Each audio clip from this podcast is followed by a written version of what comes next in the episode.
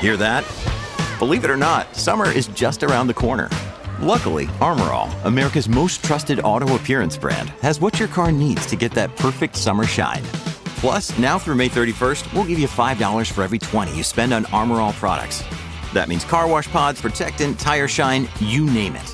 Find out how to get your $5 rebate at armorall.com. Armor All, less work, more clean. Terms apply.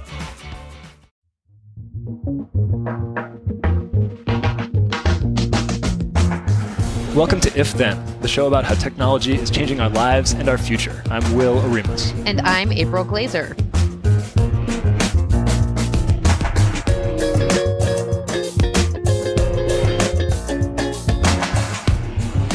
Hey, everybody, welcome to If Then. We're coming to you from Slate and Future Tense, a partnership between Slate, Arizona State University, and New America. We are recording this on the afternoon of Tuesday, January 9th, and we are here at CES in Las Vegas, formerly the Consumer Electronics Show. It's the huge trade show put on by the Consumer Technology Association. On today's show, we'll be talking about everything we've seen so far and are writing about at CES. Oh God, I hope we're not talking about. See. I hope we're not talking about everything we've seen.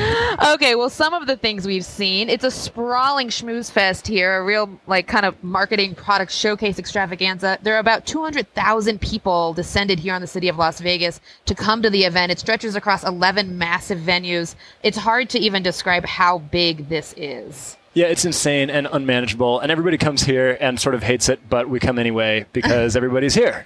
Yeah, and you just you learn a lot about what's going to happen. I mean, there's been a lot unveiled here in the past that really was consequential, and that uh, kind of happens every year, right, Will? Yeah, that's right. And sometimes it's hard to tell in the moment what the consequential thing is. Yeah. We're going to take a shot at it, and on today's show, we're going to talk about a few things in particular. We'll talk about the big battle here between Amazon's Alexa and the Google Assistant. Uh, we'll talk about self driving cars, cybersecurity, and Intel's problems, and robots. All kinds of robots. Robots that keep your home secure, do your laundry, entertain your kids, launch pet treats six feet in the air for your dogs to catch. Uh, we'll probably talk about a bunch of other random crap too. So I actually want to start out with the fact that we have a new guest here at CES, somebody that, ha- or uh, rather, a company that hasn't been here before, and that is Google, right, Will? Yeah, and I think that's kind of a big deal because one of the knocks on CES for several years now has been that Apple always skips it, and Apple has been the biggest company in technology for a long time. Or the biggest company in the world, actually. Biggest, that's right, the biggest company in, in, anything. Yeah. Um, yeah. And then, but not only that, but because it's mostly a gadget show, or has been mostly a gadget show, then the big internet companies skip it too. And so, you know, in this decade, the biggest tech companies besides Apple are Google and Facebook, and they are software, not hardware, and so mm-hmm. they don't come either. And so all the cool stuff happening in tech isn't happening here. That's beginning to change. Well, I would disagree. I would say a lot of the cool stuff in tech is happening here. It's just that the big kind of juggernauts decided that they could skip it and they kind of had their own product release launch schedule and and but that's starting to change because Google is getting into the hardware space. Yeah, that's right. And so uh, Google is trying to compete with Amazon's wildly popular yes. Echo devices and it has its line of, of the Google Home smart speaker yes. and now it has a Google Home Mini and a Google Home Max.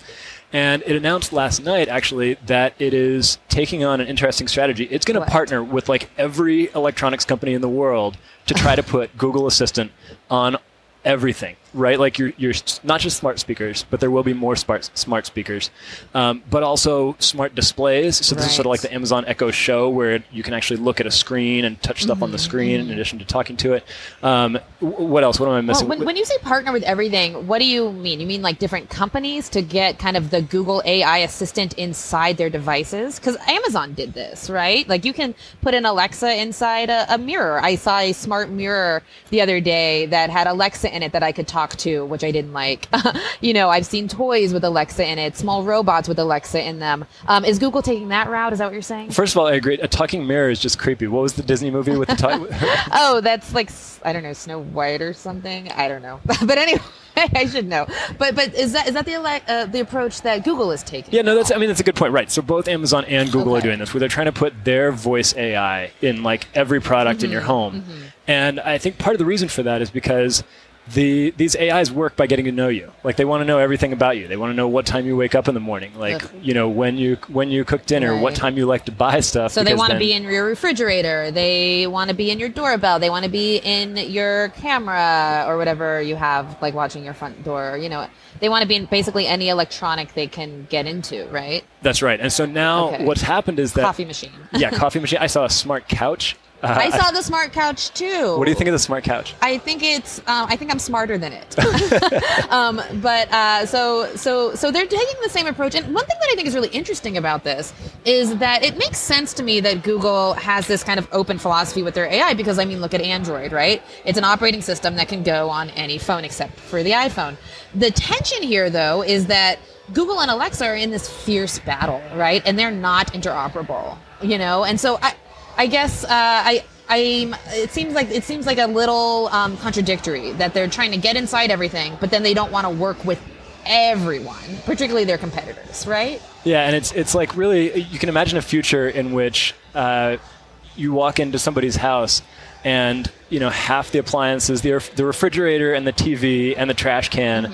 You have to call them Alexa, and then Mm-hmm. You know the smart display and the, the sound system. You have to say, "Hey Google." I mean, it just it's it's a mess in the making. Now, this is one thing that really like this is kind. of, so I'm a Star Trek fan. Um, I don't know if I've mentioned that yet on the show, but you know, one of my favorite things about Star Trek is that they just talk. They say computer, you know, and then the you know Earl Grey tea is poured for the captain, and um, this is kind of moving into that future a little bit, and I'm still struggling to find just to like zoom out a, a bit like the purpose of this. You know, is it really necessary for me to talk to my mirror to find out the weather? Is it like that much more helpful than just running over to my computer and seeing like the 5-day forecast, which is even more helpful, right? Like I'm still trying to understand the utility in all of Yeah, I think the companies are still trying to figure that out too. I think so too, and I've spoken to people uh, with both companies who, you know, said that it, that this is not a, uh, these are not devices that people need,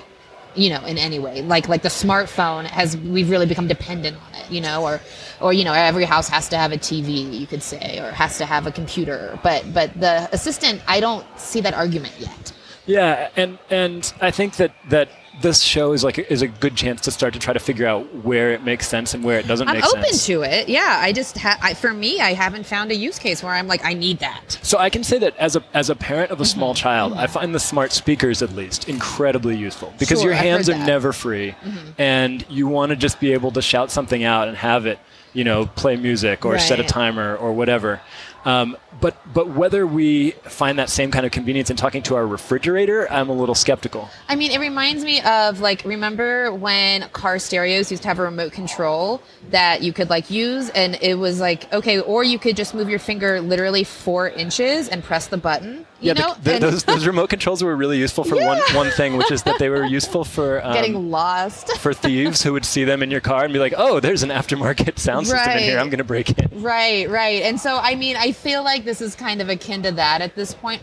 But maybe it's not. I mean, obviously, there is some utility there, but for a lot of it, beyond just like finding out the weather or asking it to play music or to, you know, some like small question, I'm, I'm still not convinced of the utility yet. So, moving on, it's, it's not just smart speakers we're seeing, we're also seeing all kinds of autonomous vehicle technology, and not just ones that are going to be hitting the streets, but also ones that will be hitting the air. Um, if you can hit the air, that is, rather ones that will be flying. I'm talking about drones. Hopefully, not hitting the ground. Every year, there are a lot of drones at CES. And speaking of hitting the ground, one company that uh, did make a huge drone debut, uh, you know, last year, not debut last year, but but rather had a drone that they were really excited about. Um, was uh, GoPro, and they had their Karma drone. But that drone uh, didn't quite work out. It actually, uh, you know, suffered a huge recall. It fell from the sky uh, and had to uh, get completely recalled. Wait, literally or, or metaphorically? Literally, the the drone when it was released uh, had a problem with the battery hatch, and and people who were buying it said their drone was falling out of the sky. That's super dangerous, and uh, they had them recalled, and then they uh, put them back out again, and they weren't a hit because uh, you know people just weren't that excited, I guess, after the huge snafu. And now, you know, GoPro is scaling back and is, you know, potentially going to be put up for sale, we're hearing. Um, but beyond, you know, GoPro's drone fails, uh, we uh, saw a really amazing drone show yesterday at the Intel keynote, which I want to talk about a little bit more in a second. But um, but the Intel keynote, they they actually had a swarm or or a I guess a, a, a, gaggle, whatever you want to say, of a hundred tiny drones called the Shooting Star Mini that were flying inside the Monte Carlo. Yeah, what's the collective uh, noun for drones? I'm not sure, but these these were like a hundred drones flying inside, and they were doing a light show. Super interesting stuff. Um, it was really pretty. They this was actually a spin-off of a technology that Intel had uh, previewed a couple years ago, which was the regular Shooting Star, not the Shooting Star Mini. Those drones were made to fly outside. Also performed light shows. They performed at the Super Bowl last year, for example, with Lady Gaga. Um, and these, uh, they actually set a world record here at CES, uh, Intel did, by having the most drones ever flown inside at once by a single operator. This sounds like a really smart way to distract from the fact that they have yes. a flaw in every computer, every computer chip in the world uh, that is a massive security risk that yeah. was exposed last week. And that was the thing. So, you know, Intel was hoping that that news would not come out until after their CEO's keynote. Are you serious? They were trying to, they were trying to keep it quiet until after CES? They were supposed to, no, they wanted to release it on uh, January 9th. Uh, the information about it, um, you know, yesterday. Uh, but it, instead, it came out a week early because of a report in the Register. And for those who are not familiar with what we're talking about, we um, are referring to a fact uh, about a story that broke last week that detailed two massive security holes in Intel's chips. Uh, those security holes were named Spectre and Meltdown. And what they basically did is they allowed hackers to siphon off memory from computers and kind of open the doors to new attacks. Now, the problem we found out um, was just incredibly widespread because Intel's chips are in everything.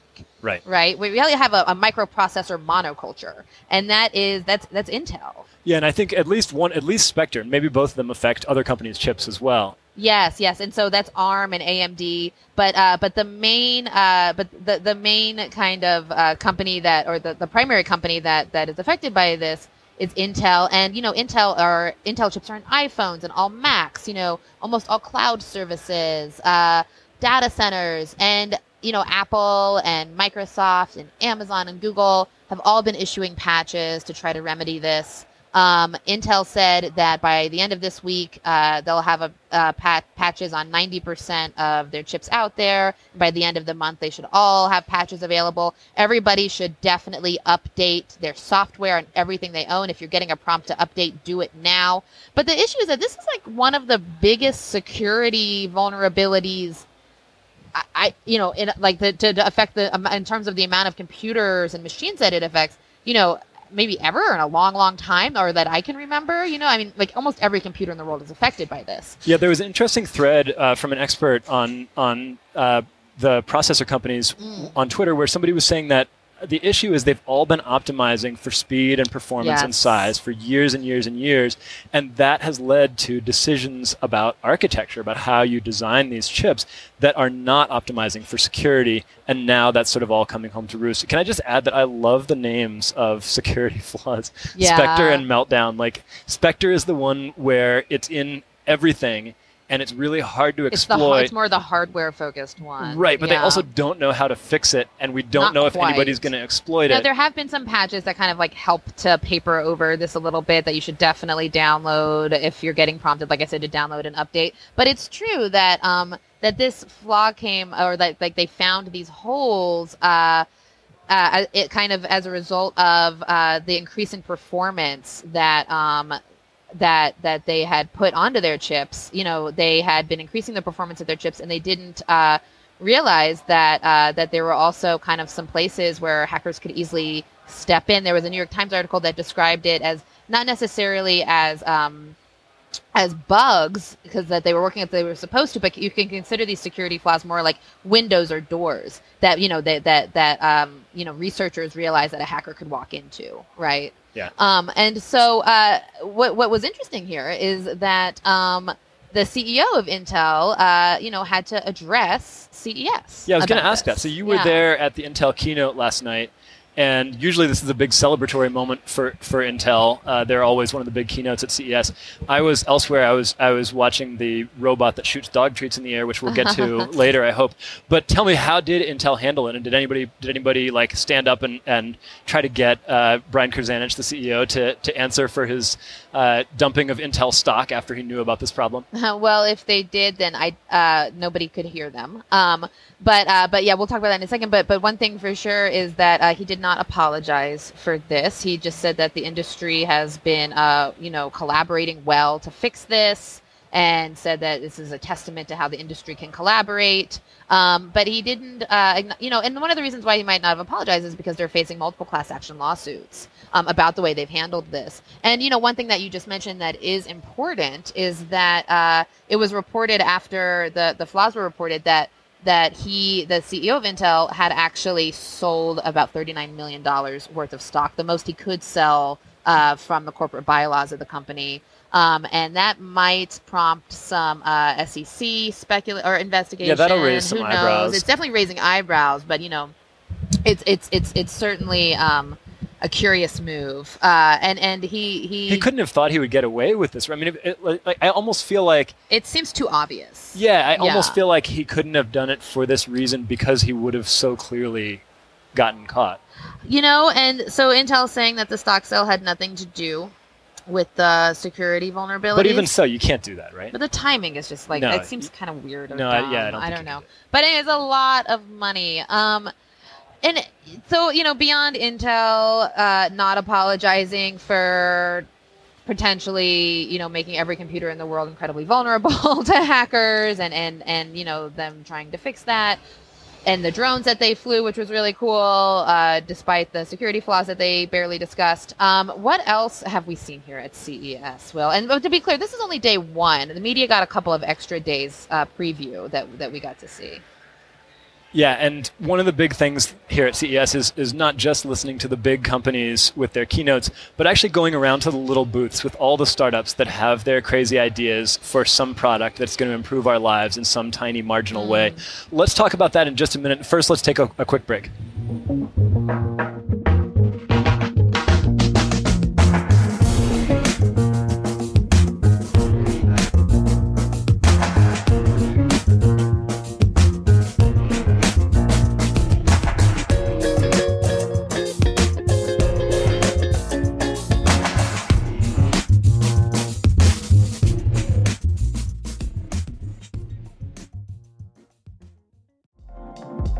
Card is the perfect cashback rewards credit card. You earn up to 3% daily cash on every purchase every day. That's 3% on your favorite products at Apple, 2% on all other Apple Card with Apple Pay purchases, and 1% on anything you buy with your titanium Apple Card or virtual card number.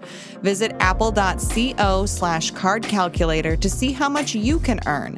Apple Card issued by Goldman Sachs Bank, USA, Salt Lake City branch. Subject to credit approval. Terms apply.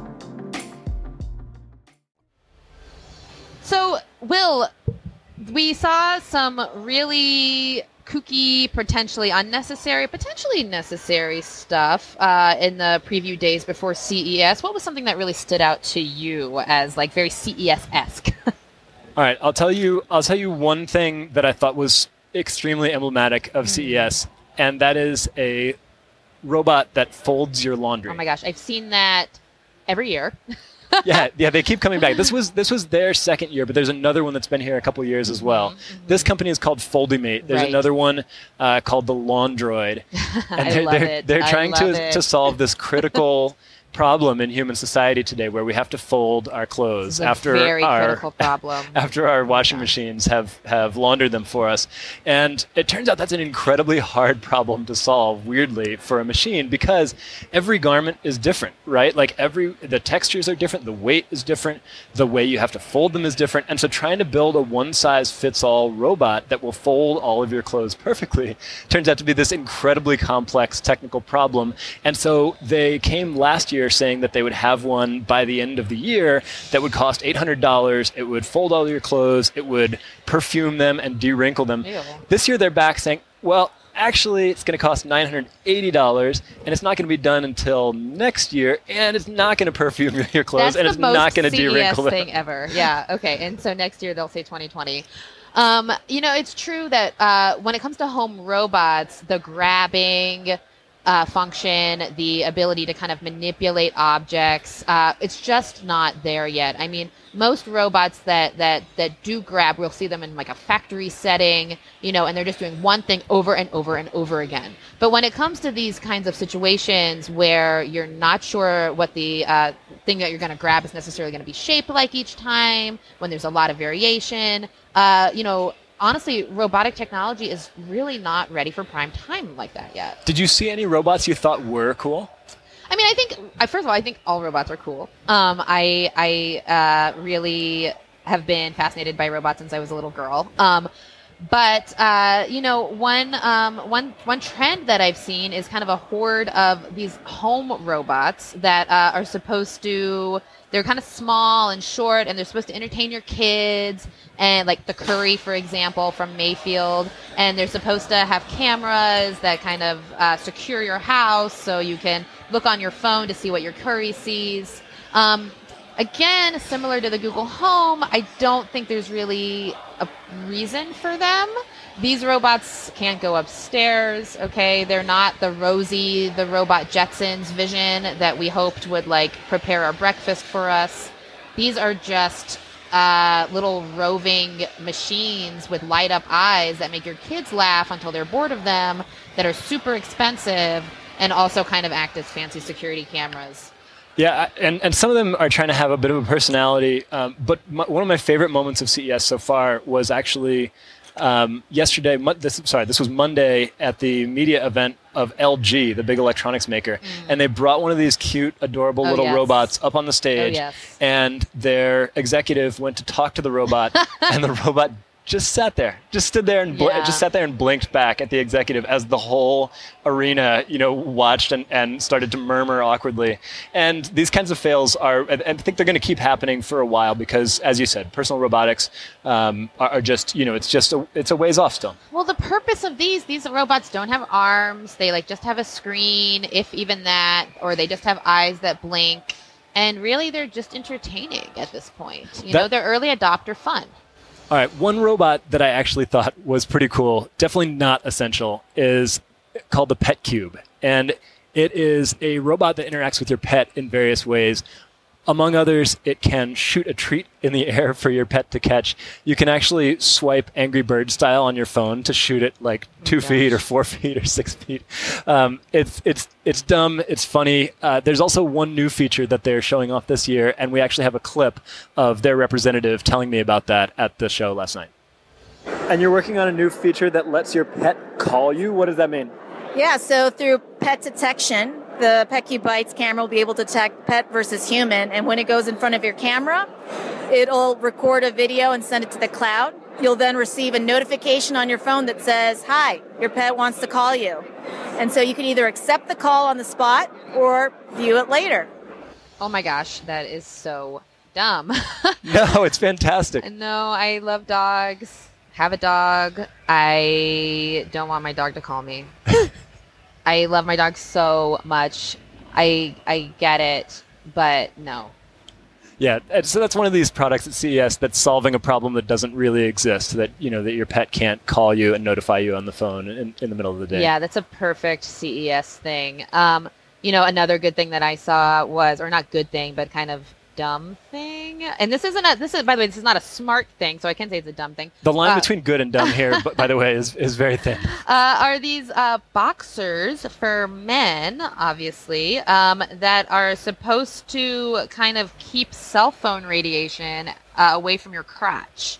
Uh, the idea, I guess, is that you keep your phone in your pocket and that the cell phone radiation is bad for uh, your sperm mobility, which has been proven in medical studies. Um, so they created this kind of silver lined boxer, boxer briefs that uh, are supposed to kind of protect your area from your phone. Yeah, you wrote about this and called it a Faraday cage for your crotch. Is that right, or something They like call that? it that. They but call it that. yeah, yeah. And uh and you know, and I asked him, you know, is is there uh any you know known studies about the negative effects of cell phone radiation on women's reproductive health because I keep my phone in my pocket too, you know, and I keep my laptop on my lap and and uh, and he said uh, that uh, you know, in the name of this product is the Spartan Boxers. That they he wasn't aware of any. There hasn't been uh, much study of that. You know, it was an honest and disappointing answer, but um, but you know, definitely kind of I thought noteworthy of CES. You know, kind of a reminder of a, a lot of things here are designed for and by men. Even a, a product that I saw called the HiMirror, which uh, was designed for women. It's it's kind of a smart mirror that analyzes your face and tells you where you have red spots or dark circles, Okay. stuff like that. Uh, how your complexion is looking. And when you talk to it, do you have to say mirror, mirror on the wall? no, but I looked at it and it immediately told me where all the problems on my face were. And I was like, oh my gosh, like I just walked off a plane. Like I know I have dark circles under my eyes.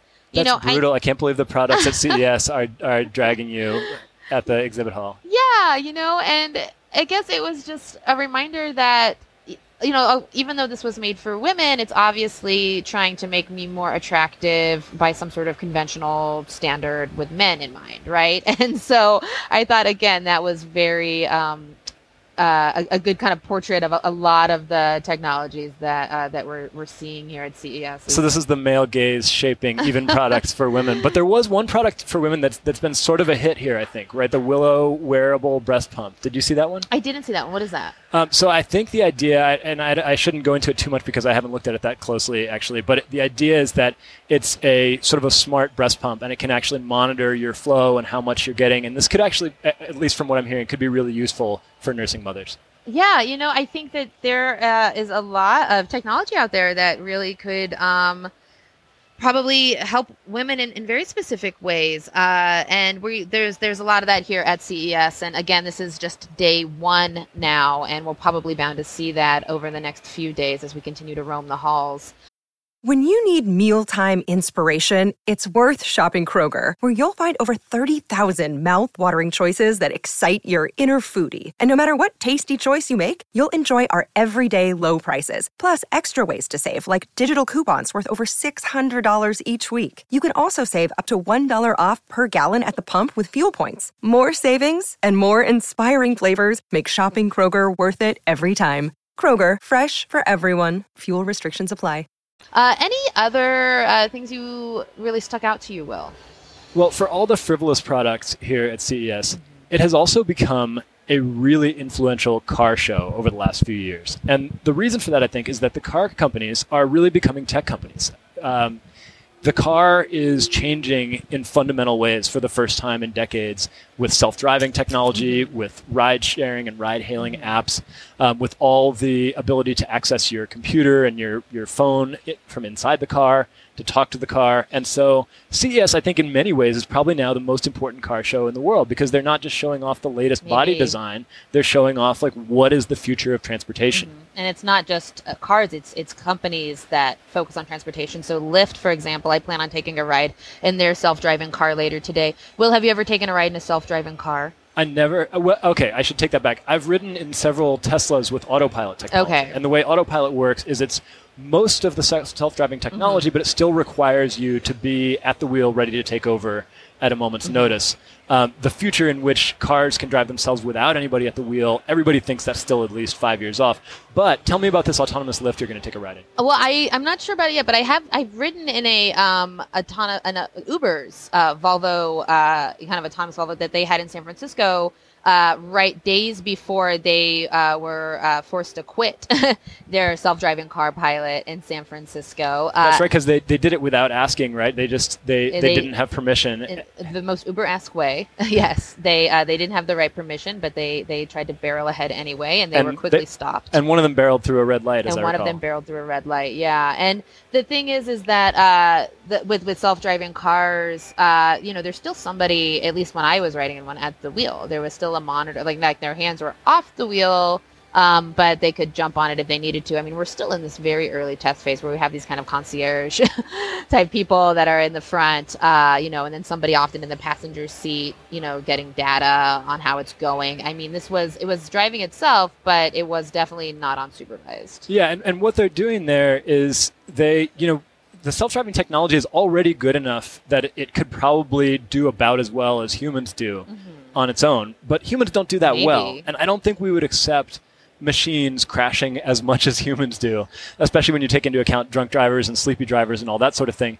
But where, so it needs to get to a place where it's significantly better than human drivers, and that's really hard to do because there are all these edge cases that can fool the machine learning systems, like that famous Tesla crash, mm-hmm. where the guy had his Tesla on autopilot on a, a Florida highway, and a semi truck was making a left turn across traffic in bright sunshine with a white trailer, and the computer vision system on the Tesla it. mistook it for an overhead highway sign mm-hmm. because the, of the glare, the sunlight glare off the semi. So I've talked to a lot of companies here who are trying to address those kinds of edge cases to make sure that doesn't happen in this in, in this hypothetical future where cars really do drive themselves mm-hmm. without our intervention. But in the meantime, having a driver in front allows you to sort of teach the system uh, about how to deal with those cases, right? So if you have a driver there to take over in that situation, then the machine learning software can actually see what the human driver did and learn from that in a sense, because it's it's software that is programmed to incorporate new data and, Right. and let that change the way it operates. We're literally we're teaching the machines right now. And what you know, one one minor thing on that, uh, there's been a lot of talk over the past few years about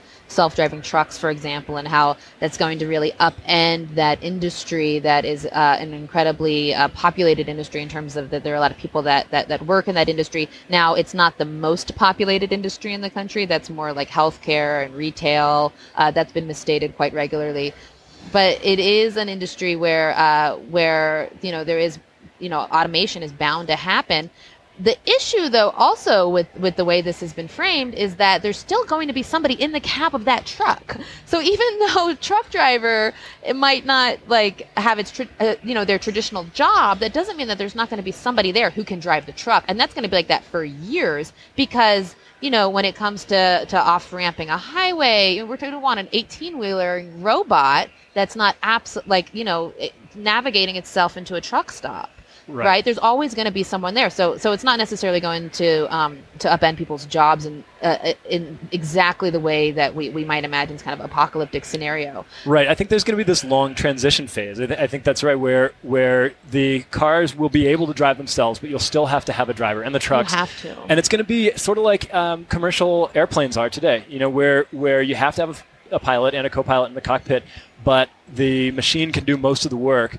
And the pilot's there to take over when something goes wrong. And of course, as we've seen, the problem with that is that uh, research has shown that pilot skills can actually atrophy as they stop having to do a lot of the manual flying. And then when they have to take over in the crisis, they're not prepared to do it. So that'll be a problem that we're going to be dealing with, with for a while, I think.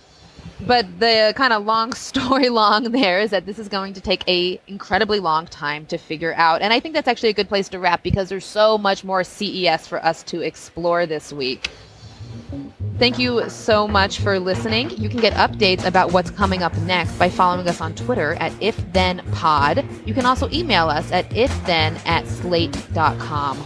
You can follow me in April on Twitter as well. I'm at WillOremus. April is at Aprilaser. If you enjoy this show, please go to iTunes and Stitcher and wherever you listen and leave us a review. I know it takes a little time, it's a little annoying to have to do it, but it actually does a huge service to the show by allowing us to reach more listeners, so we really appreciate it.